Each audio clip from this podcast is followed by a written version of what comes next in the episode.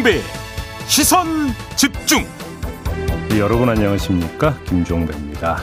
윤석열 대통령이 검찰 편중 인사 비판에 대해서 과거엔 민변 출신들이 도배하지 않았냐? 미국에서도 법무 경험자들이 정관계에 폭넓게 진출하고 있다. 그게 법치 국가다. 이렇게 반박했는데요.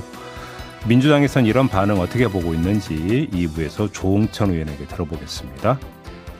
어제 이 현역 최고령 진행자인 송혜 씨가 별세했습니다. 3부에서 전국 노래자랑 출신인 가수 윤수현 씨와 함께 고인을 추억하는 시간 가져보겠습니다. 6월 9일 목요일 김종배의 시선 집중 광고 듣고 시작합니다.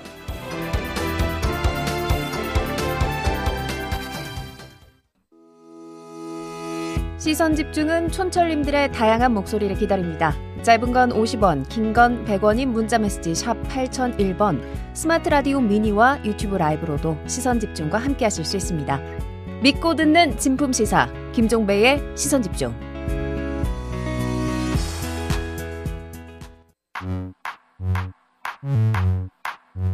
뉴욕에 뉴욕타임즈가 있다면 시선 집중에는 JB타임즈가 있다. 촌철살인 뉴스 총정리 JB타임즈. 더마카와 함께 시선 집중의 문을 열겠습니다. 어서 오세요. 네, 안녕하세요. 더마카입니다. 오늘도 삐딱선 정신에 입각해서 주요 뉴스 챙겨 드릴 텐데요. 장가 마스바 님이 뉴스는 MBC, 라디오는 시선 집중. 오, 정답. 네. 정답 맞추셨고요. 네. 네. 이동숙님, 오늘은 새벽부터 고구마 심으면서 폰으로 듣고 있습니다. 오. 늘도 좋은 하루 되세요. 아, 벌써 일하시는 거 나가셨군요. 네. 하긴 요즘 한낮에 햇살은 좀 따갑더라고요, 벌써. 음. 그렇죠? 보통 이제 새벽에 일들 많이 하시긴 하죠. 네. 네. 고구마 심을 때예요, 지금이? 그런가 봐요. 음. 음. 네. 고구마 맛있는데. 군고구마 아, 먹고 싶네. 예, 아무튼 먹는 거에 진심이죠 또. 아 그럼요. 네, 다 먹고 살자고 하는 짓인데. 네. 겨울에 제가 군고구마 하나 사드리겠습니다. 오, 이 방송 기록되는 거 아시죠? 네. 네, 네. 멋진 인생님 매일 시선 집중 듣고 출근합니다. 음. 출근길이 오래 걸려서 졸음을 싹 멀리 보내주는 시선 집중 짱입니다 해주셨는데요. 네. 네, 출근길의 동반자 시선 집중 본격적으로 시작을 해볼까요? 아, 그렇죠. 출근길 동반자는 기본 중에 기본이죠. 네. 그렇죠. 네, 자 AS 타임 가시죠. 네, 오늘로 화물연대 총파업이 3일째입니다. 화물연대는 정부가 안전운임제를 확실히 약속할 때까지 모든 물류를 다 막겠다 이런 입장을 어제 전했고요. 예. 생산에 필요한 부품이 자동차 공장에 제대로 공급이 되지 않으면서 음. 어제 오후부터는 일부 자동차 공장 생산 라인이 멈춰서기도 했고요. 자동차뿐 아니라 철강, 타이어, 시멘트도 운송이 사실상 중단이 된 상태라고 합니다. 예. 곳곳에서 화물연대 조합원과 경찰이 충 돌을 하기도 했고요. 이 과정에서 조합원들이 무더기로 현장에서 체포되기도 했습니다. 음.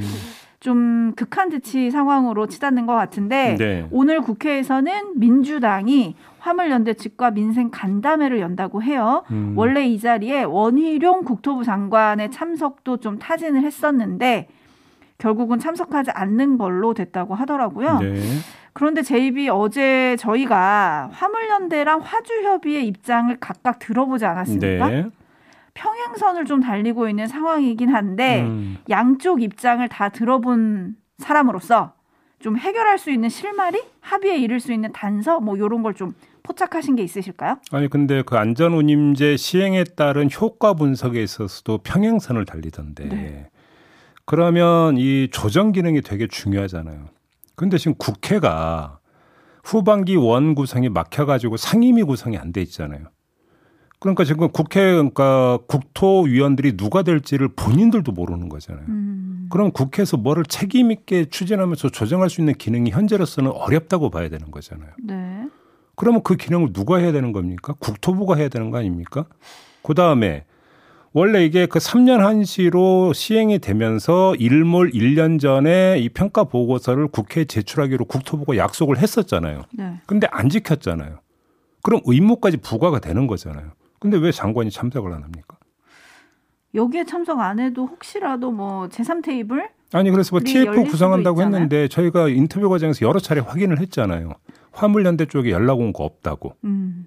그럼 어떻게 지금 되고 있는 거예요? 저는 조금 전에 조정 기능이라고 말씀을 드렸잖아요. 네. 그럼 당사자를 불러야 될 거 아닙니까? 그렇죠. 근데 화물연대 쪽 연락이 없다면서. 국민의힘 정책위의장인 성일조 의원이 분명히 시선 집중과의 인터뷰에서 국토부 2차관과 통화했다. 대화 테이블이 열릴 거다라고 했는데 그 대화가 언제 열릴지 사실 뭐. 그게 빨리 열려야지 되는 거 아니겠습니까? 제가 지금 하고 있는 얘기가 뻘소리여서 물밑에서는 대화가 되고 있는데 제가 뭘 몰라서 이런 얘기를 하- 했으면 차라리 그게 더 낫겠어요. 차라리. 음. 그죠? 아유, 몰라서 죄송합니다. 허, 저 얼마든지 할 수 있거든요. 네. 근데 그렇게라도 좀 대화가 진행이 됐으면 좋겠다 라는 말씀 드리겠습니다. 그랬으면 좋겠다. 그러면 제이비는 사과할 용의가 있다. 아, 이렇게 그 얘기하니까 어제 그 형 집행정지 이야기 저희가 약간 다르게 이야기했던 부분이 있는 거죠. 아 그래요? 어. 그러니까 박근혜 전 대통령 쪽에서는 형 집행정지 신청을 낸 적이 없었던 거죠.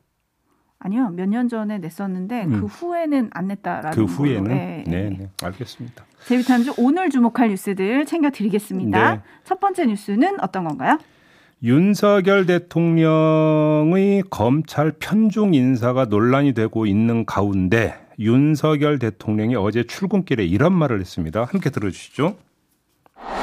그 검찰 인사가 반복되면서 대통령의 인적 풀 자체가 너무 좁은 것 아니냐 이런 비판도 나오고 있는데 이에 뭐 과거에 민변 출신들이 아주 뭐 어, 도배를 하지 않았습니까? 예, 저는 뭐, 에, 뭐 선진국에서도 특히 미국 같은 나라 보면은 그런 그 거분먼트 어토니 경험을 가진 사람들이 에, 정관계에 아주 폭넓게 진출하고 있습니다. 그게 법치국가 아니겠습니까?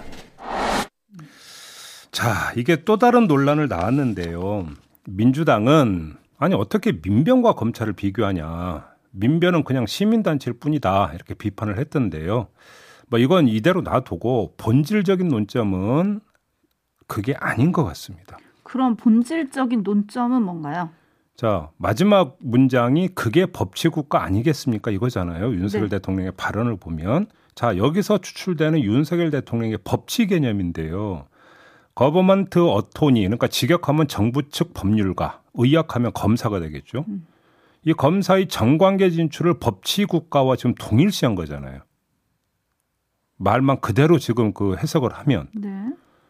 근데 법치의 다른 표현은 법의 지배로 저는 이렇게 알고 있는데 윤석열 대통령이 말한 건 법의 지배가 아니라 지금 법률가의 지배잖아요. 제가 지식이 짧아서 그런지 저는 이런 사고, 이런 개념은 들어본 적이 없거든요. 법치를 어떻게 법률가의 지배로 해석을 합니까? 아니, 법치의 집행자는 검사만이 아니에요. 예를 들어서 저희가 뭐 조세 법률주의니 행정 법률주의니 이런 얘기 그 학교 다닐 때 교과서에서 배웠잖아요. 네. 그러니까 모든 국가 행정은 법률에 근거하는 만큼 법치의 집행 단위는 국가 조직 전체라고 봐야 되는 거죠. 음. 그리고 검사는 그것의 일부일 뿐이라고요. 그런데 검사의 정관계 진출은 곧 법치 국가다. 이 논리가 어떻게 성립이 되는 거예요? 저는 아니 납득을 못 하겠어요. 음흠. 어떻게 이 논리 구조가 어떻게 이렇게 성립이 될 수 있는 건지. 48 이하나님이 법치주의 개념이 언제 바뀌었죠? 라고 물음표 두 개 보내주셨는데 네. 법치가 법률가의 지배인가? 법치의 집행자는 검사만이 가능한가? 지금 이런 물음표가 생기는 가운데 네. 금감원장마저 왜 검찰 출신이냐? 이 질문이 어제 대통령 출근길에 등장을 했습니다. 네. 여기에 대한 대통령의 답 들어보시죠. 저는 금감원이나 공정거래위원회 같은 데는 에, 규제 감독 기관이고 또 적법 절차와 법적 기준을 가지고 예측 가능하게 일을 해야 되는 데기 때문에 에, 법을 에, 법 집행을 다룬 사람들이 가서 역량을 발휘하기에 아주 어, 적절한 자리라고 저는 늘 생각을 해왔습니다. 이것도 윤 대통령이 말하는 법치국가랑 좀 연결이 되는 말인 것 같은데요. 이어진 보도를 보면 윤 대통령은 지난 4월 당선인 시절에 참모들과 만난 자리에서 금감원과 공정거래위를 콕 찍어서 음. 문제 있다. 음. 사건을 계속 붙들고만 있다가 공소시효가 임박하면 검찰에 사건을 던지는 조직이다. 음. 감독 기능을 제대로 못해서 라임 옵티머스 사태가 났다 라고 얘기를 했다는 겁니다. 네. 이복현 신임 금감원장은 여기에 화답이라도 하듯이 라임 옵티머스 펀드 사태는 금감원 시스템을 통해 다시 살펴볼 여지가 있는지 점검하겠다 라고 했거든요. 네. 이게 지금 우리 사회와 시장에 던지는 메시지가 있을 것 같아요. 그러니까 뭐 많은 언론이 뭐 그 다 이제 그렇게 보도를 하고 있잖아요. 라임 옵티머스 재조사 들어가는 거 아니냐. 이런 지금 뭐 분석 다 내놓고 있는 거 아니겠습니까? 네. 뭐 그래서 혹시 그게 이제 그 목적이 되어 가지고 이복현 검사를 금감원장에 앉힌 거 아니냐 이런 분석까지 지금 이어지고 있는 건데 뭐 그건 뭐 그러니까 지켜보도록 하고요. 근데 금감원이나 공정위 같은 경우가 규제 기능만 있는 건가요? 아닌 걸로 저는 알고 있거든요. 그런데 왜 그 바로 그 점이잖아요. 그러니까 여러 가지 기능 가운데 바로 그 부분만을 뽑아가지고 검찰 출신 인사의 정당성을 확보해 들어가는 부분들. 이것도 음. 일종의 침소봉대라고 봐야 되는 거 아닌가요? 그렇게 놓고 본다면 음흠. 여러 가지 기능 중에서 특정 기능만을 지금 그러니까 과도하게 지금 강조를 하고 있는 거잖아요. 네. 나머지 이야기는 오늘 유튜브 천기 노설에서 하도록 하겠습니다. 잠깐 아껴두시려고 그러는데 하나만 더 짚고 넘어갈게요. 뭘 아껴도 아껴. 대통령이 거버넌트 어토니를 얘기를 했잖아요. 네. 근데 오늘 아침 동아일보에 보면 미국 이게 자꾸 미국을 얘기하니까 또 언론들도 미국을 이제 파게 되는 거예요. 음. 근데 보면 미국 지방 검사장 대부분이 선출직이다. 음. 한국과 좀 단순 비교는 어렵다. 이런 음. 보도가 있었거든요. 예. 사사사고님이 이걸 보셨나 봐요. 미국 검사장들은 투표로 선출되는데 한국은 선출직으로 검증받은 사람들도 아니지 않나요? 음. 라는 물음표를 주셨어요. 충분히 제기될 수 있는 얘기죠. 음. 네. 네, 뭐 요거 관련해서는 이따가 2부 또 검사 출신인 조홍천 의원과도 아, 좀 네. 한번 짚어주시죠. 네. 제이비타임즈 다음 주목할 뉴스는 어떤 건가요? 이준석 국민의힘 대표와 정진석 국회 부의장 간의 설전이 감정 싸움 양상으로 확대가 되고 있는 것 같습니다. 이 정진석 부의장이 이준석 대표의 우크라이나 방문과 혁신위원회 구성을 비판을 한 바가 있지 않습니까? 네. 그러자 이준석 대표가 어차피 기차는 간다고 응수를 했었고요. 이에 정진석 부의장이 다시 정치 선배의 우려를 개소리 취급하느냐 이렇게 재비판을 했는데 이때 어차피란 말이 아닌다 아닌 걸로 저는 알고 있다고 그때 제가 네. 말씀드렸잖아요. 원래는 개가 짖어도 기차는 간다. 음. 근데 바로 이제 그거를 해서 그래서 개소리 취급하느냐 이렇게 정진석 부의장이 재비판을 했고 네. 그러자 이준석 대표가 또 다시 불편하다면 그것이 바로 내로남불이다. 이렇게 재응수를 했습니다. 그리고 어제 하루 정진석 국회 부의장과 이준석 대표가 시간차를 두고 각각 다른 언론 인터뷰에 나서기도 했는데요. 네. 요걸 잠깐 들어보시죠. 더잘 살아는 의미로 제가 노파심에서 정치 선배로서 얘기할 수 있는 거 아니겠습니까? 그런 취지로 받아들여 주셨으면 좋겠어요. 혁신, 개혁, 변화 예. 어디든지 좋은데 음. 어 갑자기 화두만 던지고 그 우크라이나로 가버리셨기 때문에 이게 이게 이 혁신이 무슨 혁신인가 하는 궁금증이 좀 있어요. 그러니까 최재형 위원장 천하람 변호사. 어, 저- 네. 위원으로 보면은 이준석 혁신이로 시작을 하는 것 같아요. 그러니까 네. 정진석 부의장께서 소위 윤핵관이라 불리시는 분인데 어떻게 이렇게 상황 파악을 잘못하고 이렇게 지적을 하셨는지 저도 의아하고 네. 머릿속에 그분들은 공천만 가득한 거예요. 그러니까 머릿속에 있는 게 공천밖에 없으니까 당이 혁신하자 그래도 어 공천 얘기는 내 얘기인가 싶어가지고 바로 이제 뛰쳐나오는 거죠. 그리고 제가 아마 정진석 부의장께서 가장 잘하실 겁니다. 이번에 공천관리위원회 지방선거 때 구성할 때 제가 최재형 원장 한 분 딱 이분은 공명정대한 분이니까 이분 정도는 제가 추천하겠습니다 하고 나머지는 정진석 부의장께서 다 구성하셨어요. 네. 그러니까 그거는 그러면 정진석 공천이었습니까? 거기다 뭐 나이가 어떻고 뭐 선배로 어떻고 이런 얘기할 거면요 앞으로 나이 순을 뽑죠 당 대표도 그렇고 네, 진짜 그야말로 감정 싸움 양상으로 가고 있는 것 같긴 한데 네. 제 입의 관전평 궁금하네요. 결론부터 말씀을 드리면 정진석 부의장이 이준석 대표에게 말리고 있는 것 같고요. 오? 이준석 대표 입장에서는 불감청 고소원 상황을 연출하고 있는 것 같습니다. 무슨 말씀인가요? 자, 제가 이렇게 말씀을 드린 데에는 전제가 하나 있는데요. 이준석 대표가 혁신위원회를 띄우자 당 안팎에서 어떤 이야기가 나왔냐면 자신에 대한 윤리위원회의 징계를 희석시키기 위한 포석 아니냐 이런 해석이 나오지 않았습니까? 그러니까 그냥 이 해석을 전제로 끌어와서 지금부터 한번 분석을 해보죠. 이 전제에 따르면 핵심 문제는 징계이고 혁신위원회는 그 징계를 둘러싼 정책 환경이라고 볼 수가 있어요. 네. 그러니까 이준석 대표 입장에서는 혁신위원회를 둘러싼 갈등을 윤리위원회 결정과 접목시켜야 윤리위원회 징계의 정치성을 걸고 넘어질 수가 있는 거죠. 봐라, 그 전부터 나를 이렇게 지금 쳐내려고, 나를 공격하려고 당 안에서 이런 시도가 있었고, 결국은 윤리위원회 결정에도 이러한 어떤 정치적인 의도가 스며든 거 아니냐. 이런 식의 논법이 성립이 될 수가 있는 거죠. 그러면 정반대의 입장에서는 혁신위원회와 윤리위원회를 별개로 해야 되는 것이죠. 그리고 그러려면 혁신위원회에 큰 의미를 두면 안 되는 것이죠. 그러니까 권성동 원내대표 같은 경우는 혁신위원회 구성에 대해서 한마디 툭 던진 다음에 뭐라고 했습니까? 혁신위원회가 최종 결정하는 건 아니라고 얘기를 했잖아요. 네. 그러니까 최고위원회에서 결, 최고 그러니까 최종 결정을 내린다라고 하면서 한마디 툭 치고 빠져버렸잖아요. 그러니까 키우지 않은 거잖아요. 음. 반면에 정진석 부의장은 어떻게 됩니까? 이준석 대표가 바로 맞받아 쳐버리니까 다시 또 대, 응을 안 할 수가 없고 이러다 보니까 판을 키우고 있는 것이죠. 네. 그러니까 어떻게 되는 거냐면 혁신위원회의 주요 과제인 공천의 문제점을 쟁점으로 키우고 있고 그래서 이전의 공천과 당협위원장 인선의 정당성 문제로까지 예시로 동원이 되고 있고 판이 이렇게 흘러가면 이준석 대표 입장에서는 이중의 소득을 얻을 수가 있는 거죠. 어떻게?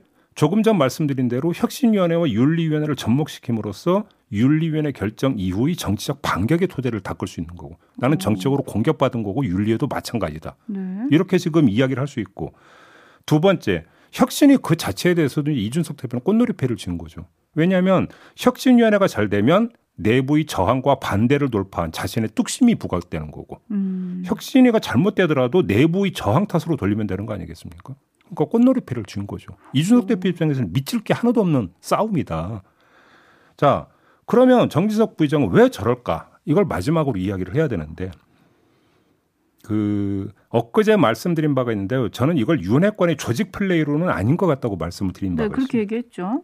그럼 결국은 전진, 정진석 부의장의 자존심 때문이라고 봐야 될 것 같은데 조금 전에 들었던 오디오잖아요. 정치 선배로서 한마디다. 음. 그런데 까마득한 정치 후보가 바로 받아버리니까 네 알았습니다 하고 물러설 수가 없는 거잖아요. 음. 이렇게 되다 보니까 오히려 한 발 두 발 더 빨려 들어가는 이런 양상이 나타나고 있는 거 아니냐라는 것이죠.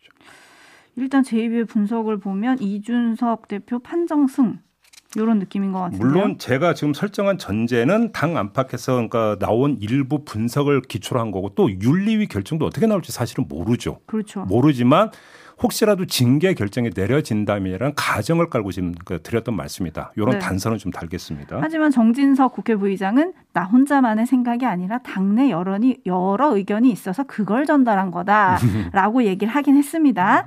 그리고 오늘 아침 이준석 대표는 페이스북에 또 글을 올렸는데요. 음. 당 대표를 몰아내자고 대선 때 방에서 기자들 들으라고 소리친 분을 꼭 참고 우대해서 공천관리위원장까지 맡기고 공관위원 전원 구성권까지 드렸다. 음. 당 대표로서 할 수 있는 모든 예우는 다 한 거 아니냐?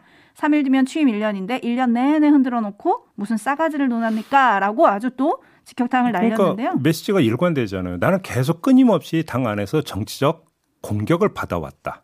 이 메시지를 계속 일관되게 지금 발신하고 있잖아요. 네. 이준석 대표. 오늘 귀국하니까 또 어떻게 펼쳐질지 기대가 되는데 촌철님들의 관전평 잠깐 소개할게요. 2367님 밥그릇 싸움이 점입가경이네요.